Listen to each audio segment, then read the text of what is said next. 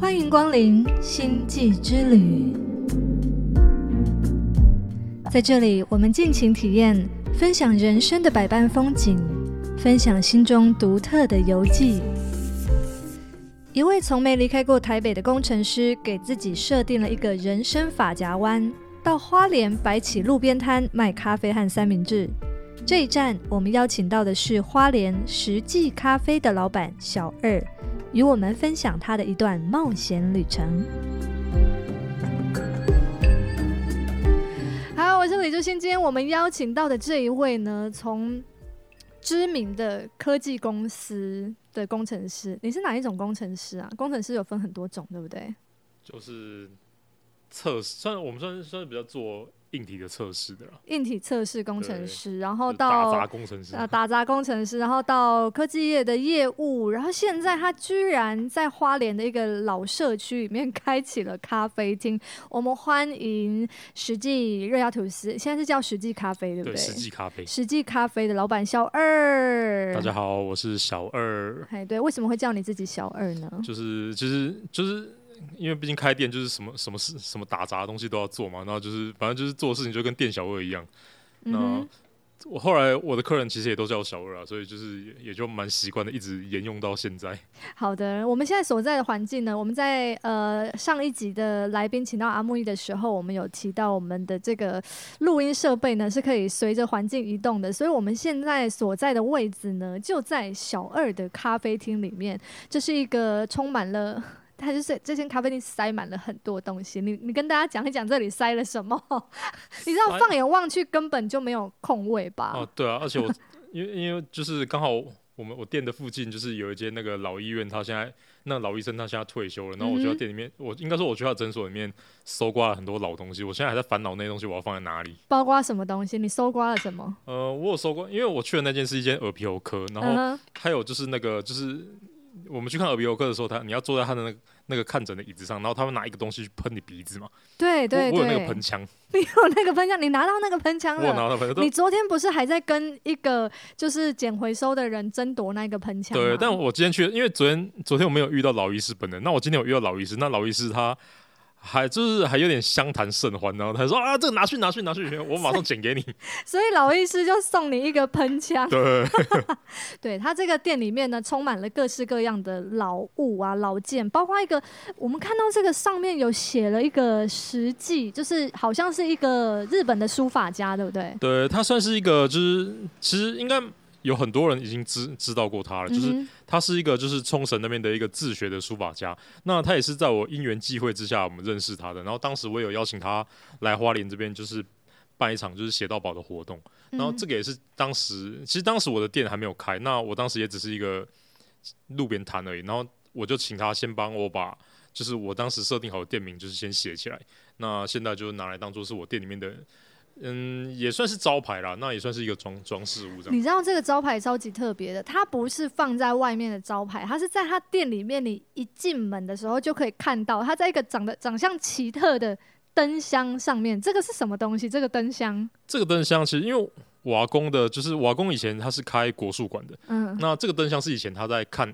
X 光片的在用的灯箱，这是实际上有使用的，所以你就是把实际当作你的内脏之类的。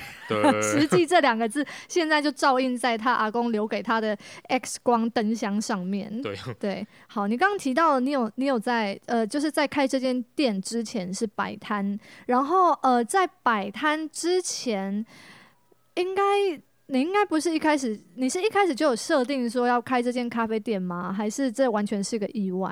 嗯，我觉得算是规划内的事情，但也算是意外。其实当初我在摆摊的时候，我并没有想过我会这么快的，就是开了一家店，而且我也没有想过这间店的样貌大概会是什么样子。我当时只是觉得说，我应该是先从一个，就是可能先先用一些比较低成本的方式，先来。实验看看看我的东西是能不能被 大, 大家所接受的，所以我用就是很低成本 的, 的方式来摆摊，就是用一些可能露营器材啊，然后能自己做的东西就自己做。那我的木箱啊什么都是用那种废站板就是钉出来的，然后就是平常就是都都是就是放在那些露营露营器材上面，然后就是也都轻便，那也都好收。那其实自己当初本来的规划是先摆摊，那至于摆多久，我我实在也不知道，也没有也没有答案，因为毕竟以前也不是走这一行的嘛。那你以前你摆摊之前是做什么的？我摆摊之前我做过两份工作，一份工作是我刚毕业的时候，我就是后来就是去当红海的红海的工程师。啊，你把它讲出来了，这没有关系吧？哦哦，没有没有没有没有。红海的工程师，嗯，哎、欸，这是人人称羡的工作吧？还是说其实？你那个科系出来，大部分的人就是去当呃这一类大公司的工程师，对啊，原则上我的同学们一毕业，一定都是先从本科系开始找起啦。那就是有一些人可能会在可能工作了一阵子之后，就会发现好像这不太是自己希望的人生最后一份工作的样貌，所以有些人就是会选择可能转换跑道。像我，我有一些同学，我有其中一个同学跑去种田。他就真的真的跑去种田，就是在南投那边、嗯，然后他们老家的田，他就去种玉米。所以他在呃他在种田之前，他有当过工程师吗？也、yeah, 有。哦、oh, ，所以当当了工程师，发现那这不是他想要的。对，农夫可能才是他想要的。所以你当初离开工程师这个职业，也是你发现这个不是你想要的吗？对，虽然我当时还不知道我自己想要什么，但我能确定的是，就是工程师这个这个职，就是算这个工作不是我有办法做一辈子的。你为什么觉得无聊？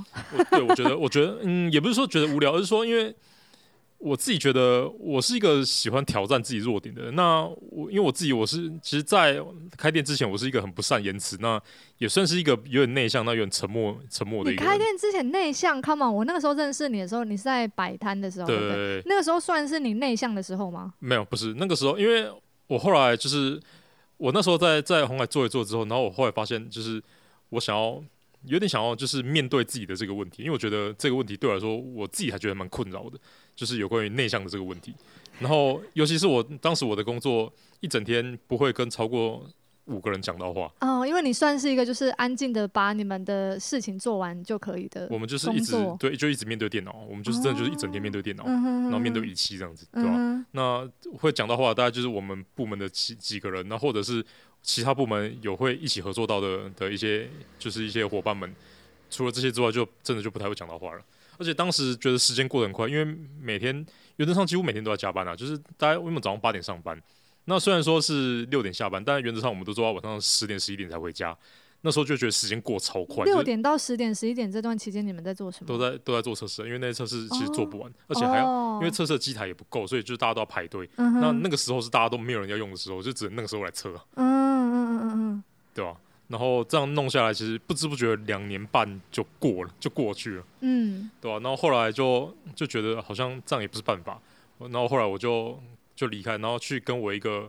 算是认识十几年的一个好朋友，就是他当时算是一个我们我们算是一个新创的产业，就是我们老板其实也是台湾人，然后他当时在大陆那边开了一间就是手机配件的公司，那自己也有工厂，那台湾这边就是由我们我们几乎所有的成员全部都在大陆，然后台湾只有两个业务，就是我跟我那个十几年的朋友。哎、欸，你算是台呃那个当时你的老板的公司的台湾部门的首席之一，呃、你们就只有两个人，是不是？对，就是原则上他就是我的主管，那我是唯一的员工。哦、OK， 但哎、欸，这样蛮厉害的哎。其实现在创业好像不如我们想象中的一定要怎么样的规模，还是？就是没有一定没有既定，就是怎么样一定会成功的模式，对不对？对，任何形式都可以，嗯嗯嗯，对吧？所以业务的那一段期间，有开启了你去面对你内向的这个个性的一些挑战的呃契机吗？有，非常有。一开始的时候，因为我们其实都是要陌生拜访，就是原则上我们的客户就是全台湾的通讯行。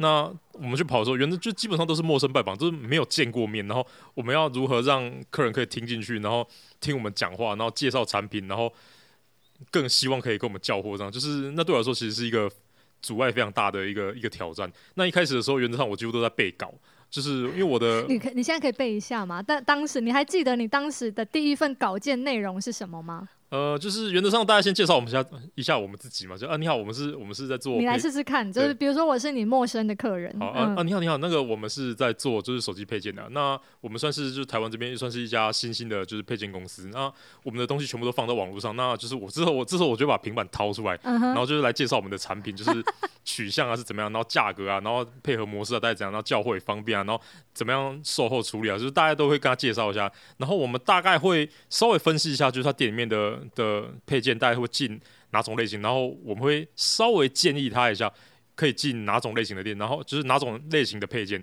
会觉得在这个市面上会稍微具有竞争力一些些的。所以我们事实上其实我们在练习的都是在练习如何进去，在一眼的一眼的瞬间就可以大概算是帮他，嗯，应该说大概知道一下我们的客户是什么样类型的客户。那我记得你先前呃我们在呃进入今天的录音之前，你有跟我提到说，之前你好像还有建议过有一个通讯行可以卖饮料，还是送饮料，是不是？送饮料啦，对啊，对对对。就是我当时我是建议他，就是因为当时他那边的客他那个客群算是还算是多，那因为他开在一个夜市的附近，那当时我是建议他说，嗯嗯嗯他可以就是去跟可口可乐公司就是谈一个冰箱，因为那个冰箱其实基本上是算是可口可乐公司赞助。那也是偶然之间我去吃麻辣锅的时候，因为麻辣锅有时候会有那种可口可乐冰柜，然后里面就是放很多可乐啊，就是雪碧啊什么，你就是自己去开来开来喝嘛。那我当时我就建议他说，你可以去进那个可乐，然后你就摆一个冰柜在那边，反正那个成本很低，那一瓶可乐其实老实说成本才一二十块而已。那进来消费的客人，或者是他没消费，你就是你请他喝都无所谓，因为那成本真的很低。但是光这一点，你可以让你的客人真的就是耳目一新。然后他听了我的建议，然后他真的去进一个冰柜，他说差非常多，哦、他的客人的粘着，光老客人的粘着度就差很多，然后新客人跟他买的比例也差很多，嗯嗯嗯对吧、啊？就是我们事实上其实硬要说的话，我们不只是一个业务，我们是在是在帮我们的客人想一些办法，想一些办法让他的生意变更好。嗯，那我们会用一些可能突发奇想的方式，或者是我们看到其他领域他们是怎么做，或者是交流一下其他区域的客户他们大概是用什么样的方式，因为毕竟我们看的店家很多，就是两三千家，是真的非常多。嗯，那、就是、你跟你的主管两个人跑了两三千家的通讯行。后来其实不止我们两个，后来还有加入两个伙伴，但有一个就是应该说有加入了一个啦。嗯、对，就是我们稳定是我们三个人。你还记得就是呃，因为刚刚你有提到说一开始你都是被告，但是当你开始不用被告的那一天，或者是不知道为什么那个状况就开始了，你大概记得那个历程跟旅程吗？我大概记得，就是应该说细节我不太记得，但我大概我有发现到我自己的变化。因为一开始的时候就是陌生开发网，我就是把我朋友告诉我的一些细节，也不是说细节，就是一些注意事项，我大概就是、嗯、我就我把它存到手机里面，然后我大概把那些注意事项背起来。那反正我就是一个话题聊完的时候，我就会拿出另外一个话题，就是我看一下你的手机嘛， 对, 對, 對看一下我的手稿，对我的手稿就是会有会有个话题话题笔记本上、嗯，我就按按照按照这些话题来跟来跟那些店老板聊、嗯，然后聊到后面，就是因为有几家是算是因为我自己的个性跟我的外貌其实看起来不像是很不像业务那样，我就看起来就是一个大学生的样子。嗯、那其实像他们在他们那那种接触的业务真的很多，是真的非常多，几乎每天都有都有业务会上门，就是来推销东西。那我就是那种很典型的，就不像是那种业务，不像不像业务样子的人。然后他们也觉得还蛮有趣的，就是有时候有些好客户就会跟我聊一下干嘛的。然后后来我就发现，聊着聊着聊着，好像他们也就像朋友这样的这种感觉。嗯、那聊着聊着，我渐渐的我就不太会去怕跟陌生人讲话，嗯嗯，对吧、啊？就是我觉得我后来是有发现到，我开始好像没这么会没这么怕跟陌生人讲话，所以是把他们从呃跟他们的关系从陌生人变成朋友之后，對對對對對你就哎渐渐开始发现，好像跟其他人聊天或者是接触，哦，很有趣。呃，那你在这个业务呃手机配件的业务这个工作大概做了多久？也是做大概两年半左右，将近三年。嗯。那什么原因让你突然一个这个是法夹弯呢？这对，这是法夹弯。对，法夹弯就是直接跳到另外一个，你跟你的呃大学本科系没有关系，跟你前面两份工作也完全没有关系的一个产业。你你转到了什么产业？我现在就是算是餐饮业还是服务业？但在餐饮业之前，对不对？你一开始不是打算要做餐饮业的吧？一开始，呃，一开始其实我。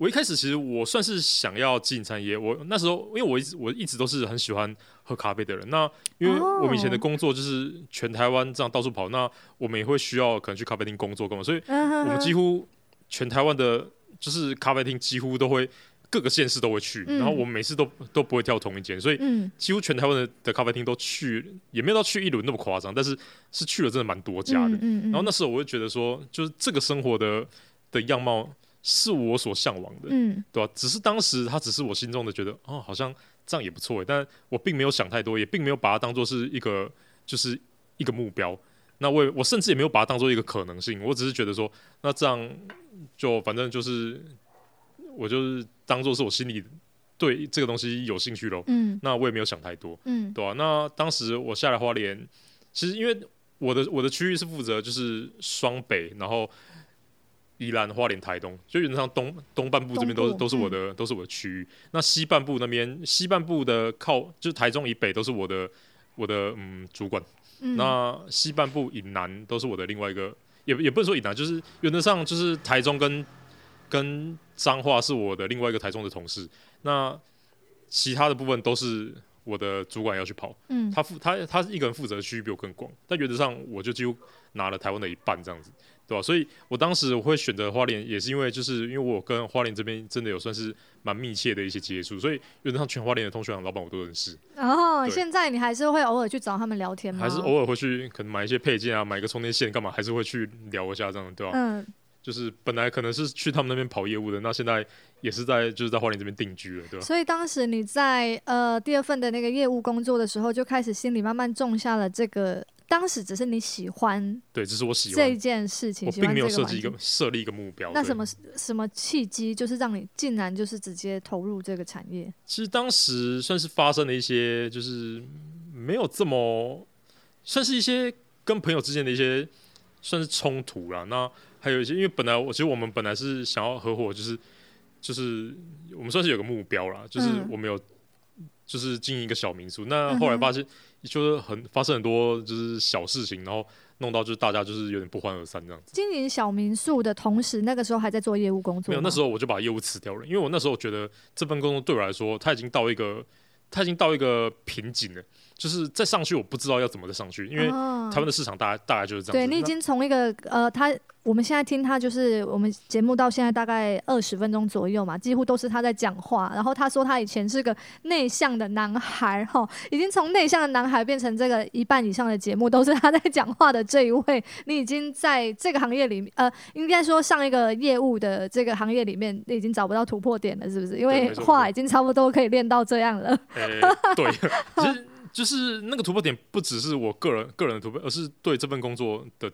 就是热情吗？也不算热情，而是说就是这个产业的未来哦。对，而且我当时你看到说，如果是你自己在这个产业里面已经差不多是這樣，我觉得大概就是这样子，对不对、嗯？那我自己也设想到，可能再过三年，我大概也是在做相同的事情。那对我来说，我会觉得有点无趣，嗯，对吧、啊嗯嗯？那所以我当时我就做了一个决定，就是那这样的话，我就给自己一年的时间去做看看，就是我任何我想要做的事情都可以。连在家里睡觉都无所谓，就是这个其实跟跟外国的那个 gap year 的这个概念其实是类似的，对不对？就是外国很多欧美的大学生在大学毕业之后，他会给自己也是像这样子一年两年的时间，他可以去做任何他想做的事情，或者是他就不做事，然后就是算是他心理心理上呃休息跟转换的一个一小段时间，所以那个时候。你转换跑道的时候，就算是你的一个 gap year。对，没错、嗯。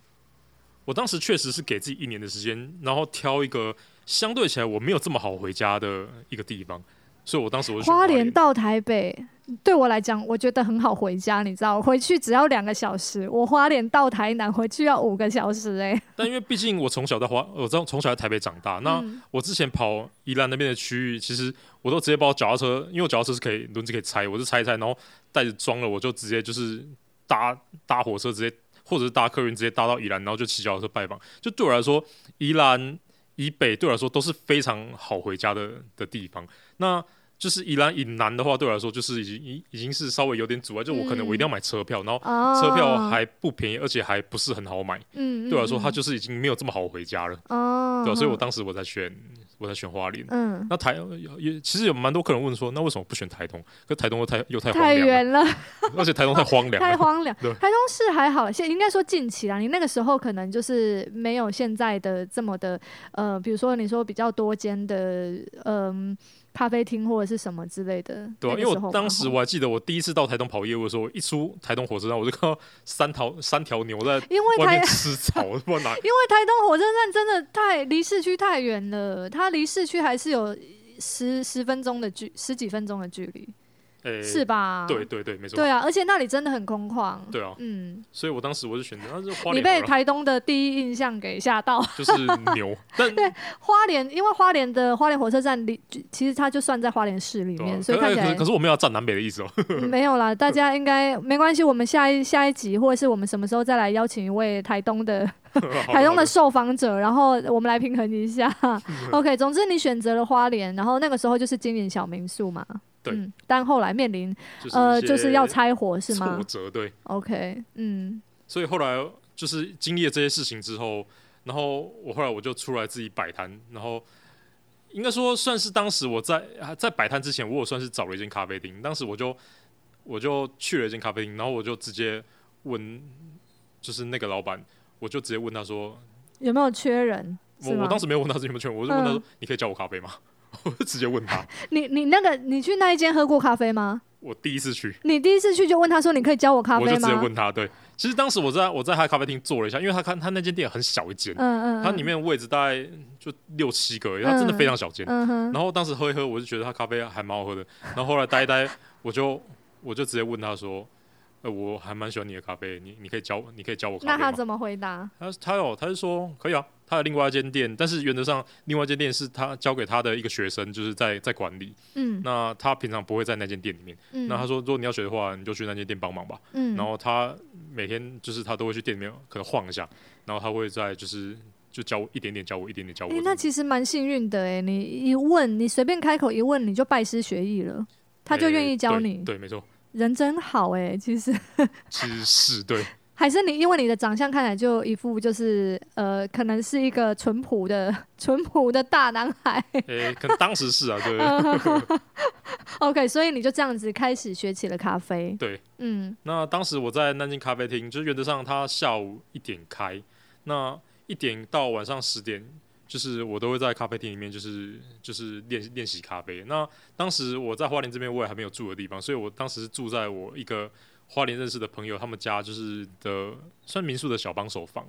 对，就是、你, 你, 你怎么认识那个花莲朋友？也是通讯行的？他那时候跑通讯行的吗？他算是我在花莲就是要找地方休息的时候，然后认识的。就是他也是开， oh. 他也是开一间店，那他是开一间就是烧麻薯吧。那当时我们来花莲，因为 我, 我还蛮喜欢他店的一些风，就是他的他的他的风格。然后就跟他聊起来了，就是会跟他聊的，对吧、啊嗯？然后后来我下来花莲的时候，我就我就算是问他们说，我可以住在这边。到我找到房子嘛，嗯、他们说、哦、OK 没问题啊，反正小帮手房最近没有人住，一路都有贵人哎、欸，真的运气还不错。老天爷就注定你真的是要在花莲留下来。对，一般人可能会很好奇，练咖啡，你刚刚说要练习是怎么练习？一点到十点这十个小时你在做什么练习？原则上，因为我之前对于咖啡来说，就是我算是一个外行人了，我只知道如何喝咖啡，但甚至但是事实上，其实一杯咖啡。好喝不好喝，我甚至没有 做, 做出一个可能稍微精准一点点的评论。所以在那之前，你虽然很喜欢咖啡厅，但你从来没有去涉猎过相关的知识或者是书籍。那时候在台北的时候，我会看书，那也有去上过一些课，就是可能台北一些咖啡厅，他们有开一些可能手冲课啊，或者是可能、哦、那时候就有一些小小培养这一类的兴趣。對對對對、嗯、然后后来那时候我在就真的就是要练基本功，因为可能手冲啊或意式啊，或者是。可能煮就是塞泵啊，就是那都需要经验，所以就一直冲，一直喝，一直冲，一直喝，一直冲，一直喝。好饿哦！我所谓的好饿是，我觉得咖啡或者是茶这一类的东西，喝完就是利尿，跟很快就饿了。对，没错。OK， 所以可是你一天这样子大概要喝几杯啊？喝几杯哦，我没有算过，但后来 喝, 喝到后来，其实我后来会手抖、心悸之类的吗？后来其实我都不喝，我都把它倒掉了。哦哦，因为真的喝太多了。嗯，像胃会不舒服吗？是不会不舒服啊，我因为我当时我还算是蛮喜欢喝咖啡的，尤其我在练拿铁的时候， oh. 一次练都是我的我的伙伴其实他都把自己把它倒掉，因为他、嗯、他也喝不了那么多。嗯、但我是我可能就是客家人，就是哎呦哎呦，又开始站这个没有。你以你本身经验，我们就是今天是讲这个受访者本身的经验，认为自己是个节俭的人是吗？啊、对，但我舍不得东西丢掉这样子。对啊，然后我就会用保特瓶把它装回去，我放在放在冰箱里面，就是慢慢喝。那那也会去请邻居喝啊，或请我的室友喝啊，干嘛的？对吧？嗯嗯。所以当时就就一直一直一直练，一直练，一直练。那练了大概半年多吧，然后后来我就觉得说，好像因为早因为早上是其实没事干，因为咖啡厅是下午才开，嗯，那我就想说，那不然早上我来去做一点事情好了，嗯，因为当时在民宿的时候，虽然我们没有包早餐，但是我还是会做一些早餐给客人吃。那当时反应都还算蛮不错的。那那那时候我就想说，啊，不然早上我来摆摊，就是卖卖个卖个早餐好了，然后顺便卖就是卖一些手冲咖啡。然后当时我就在也算是一个朋友的店面。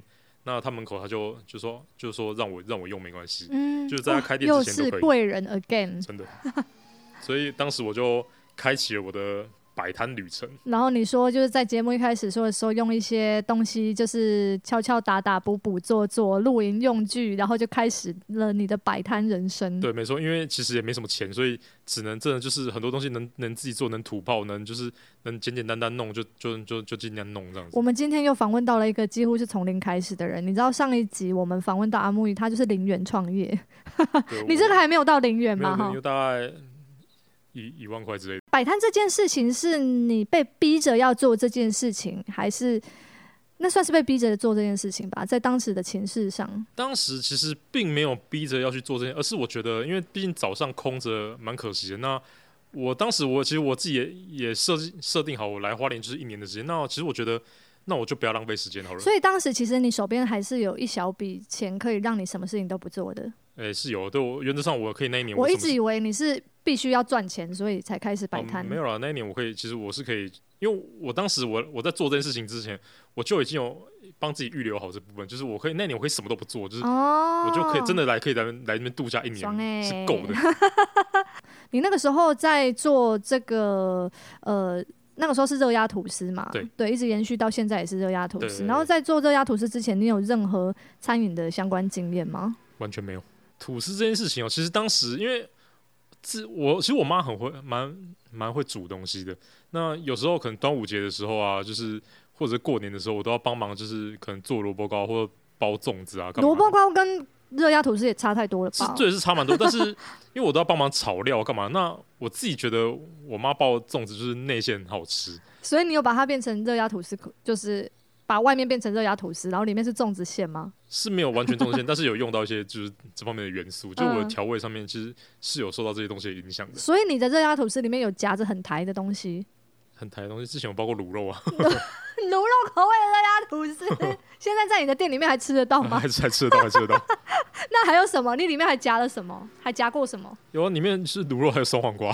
酸黄瓜，然后你还有什么其他口味的？哦，还有其他口哦，就是还有鸡肉的、牛肉的啊，然后还有鮪鱼，就是很很多还是蛮多的。哦，其实很丰富哎、欸啊，就是各种味道都有。对啊，就是原则上我自己的，我就是这这一点是。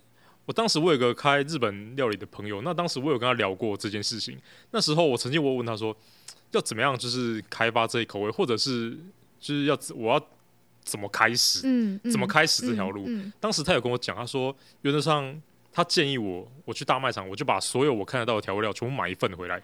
OK， 各位听众，现在重点来喽，就是那个实际咖啡非常有名的热压吐司的店小二，现在要跟大家分享他的这个秘辛，里面是如何做出好吃的东西。好，对，当时他就他就是这样跟我说，那我觉得哎、欸，好像蛮有道理的。然后我也没有去查一些网络食谱干嘛的，我就去大卖场，然后把所有看得到调味料全部买，就是买品回来，然后就回来试一下比例，然后弄个可能就是三五种，那我自己来试。那当时就请朋友吃，然后。就是慢慢试，慢慢试比例，然后就是弄出了当时我在摆摊的时候，就是最基底的，就是五种口味。当时是哪五种口味？当时是就是意式香料鸡，然后洋葱腰内肉跟鮪鱼，然后还有牛肉跟一个彩椒。哦、oh ，OK， 牛肉是哪一类的调味、啊？牛肉的话，就是其实是用烟熏的红椒粉去去做调味。对、啊，所以它吃起来算是有点有点微微的辣这样。嗯嗯嗯，跟我们一般想象的热压吐司好像不太一样。你的是可以压起来的吗？听起来很大哎、欸。我的不是，我的就原则上是完全没办法压，它就是它根本是合不起来的热压吐司。对，因为一般我们外面吃到的热压吐司，它是边边都已经把它镶好了，粘在一起，是打不开的吗？你的是炸开吧？对，完全炸开，对。炸开来的热压吐司 ，OK， 从五种口味开始。对，嗯，然后当时就请朋友吃啊，然后就是试着就是去做看看，然后当时我就是在路边摆摊，就是来卖看看，那就是大家反应还算不错，但是那个反应其实算是，因为我我开的地方是一个学校的附近，那当时我的客人都是那些送小孩上课的那些妈妈们。那他们可能送完小孩路过这里，就可能哎、欸、有个人在摆摊呢，不然就会来吃看看这样。嗯嗯，然后他们一吃都觉得还算是蛮不错的，就是会一直就是算是来支持我这样子，嗯、哼哼对吧、啊？但当时我凭良心说，那个那个摆摊的过程中，几乎哎、欸、不是几乎是完全没有赚到钱。嗯，是真的完全没有赚到钱。因为卖的也不贵吧，对不对？也不贵，但是但因为是路边摊，因为路边摊就是有天花板，对。它不像，我觉得那个时候，那个大概是几年前，两年前是吗？两三年前，那个时候应该不像花莲的，好像不像现在说有一些在路边的餐车，它一份，比如说汉堡或者是什么，它可以卖到一百多，对啊，对不对？当时卖个，因为我们隔壁就是一间老字号的美而美，它然后就这就正在我们隔壁而已。它的它的吐司夹蛋多少钱？可能二十五块之类的吧。那你当时的热压吐司你卖多少？卖六十啊！哦哦，你已经可能比就是一般的早餐店感觉贵很多了。如果是同样的客群的话，对，没错没错没错、嗯，对啊。所以当时就是这样这样做，所以当时其实我也有点做的，其实受到挫折真的真的蛮多，因为挫折是源自于没有赚到钱吗？还是其他的？其实有很多，因为我毕竟我不是花莲人，我只是来花莲去做这件事情。那所以我的所，因为我的所有家人朋友们，他们全部都在台北。那啊、呃，会有孤单的感觉吗？非常孤单，那個、非常孤单。嗯、就是你是属于就是呃，在台北的生活的时候是很群居的吗？就是三不五时就跟朋友出去。很群居啊，非常群居啊。哇，那你就是一下子要完全独自面对你自己，你一天有大部分的时间都是在面对自己，很痛苦，真的还蛮痛苦的。嗯，所以你本从本来一个内向不说话的男孩，变成一堆话之后，现在又得当你面对自己的时候，就没什么话可以讲了。嗯，也不是这样说，而是说我开始做这件事情，它可以让我更诚实的去面对自己。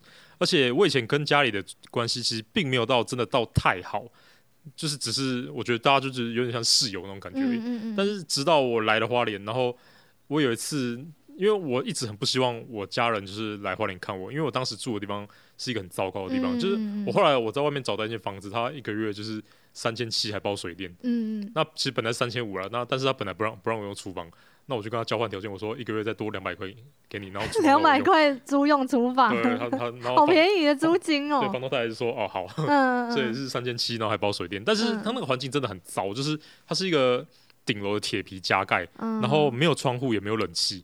因为我的那间房间是一个屋中屋，在花莲没有窗户也没有冷气，你知道花莲的夏天那个太阳是有多辣吗？因为因为它就不是有高楼或者是遮蔽的，你那个就是直接在上面这样曝晒，没有冷气，也没有窗户，没有窗户。所以当时我有我有量过，我房间最高温大概是三十七度多，就是大概就是像人发烧那样子。然后，所以，但是我当时我。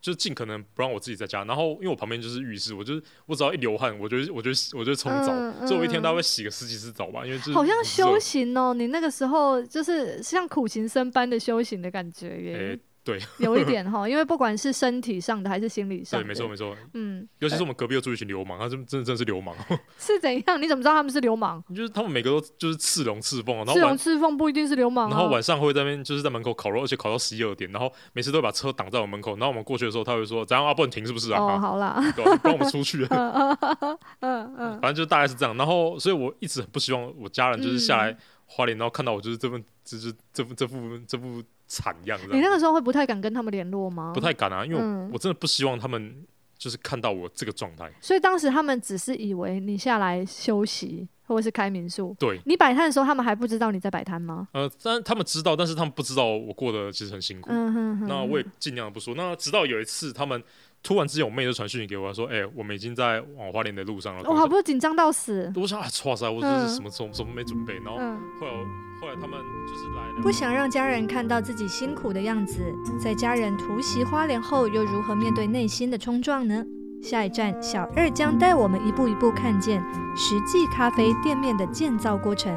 我们下一站见。李竹新和昨日说再见专辑全台诚品见面畅谈会，二月五号晚上八点到九点在台北信义诚品三楼音乐馆，二月七号下午三点到四点在高雄诚品大圆百店，二月二十号晚上七点半到八点半在台中诚品原道店三楼阅读书区，期待和你见面，我们到时候一起唱歌聊天。明日的黄花只是开在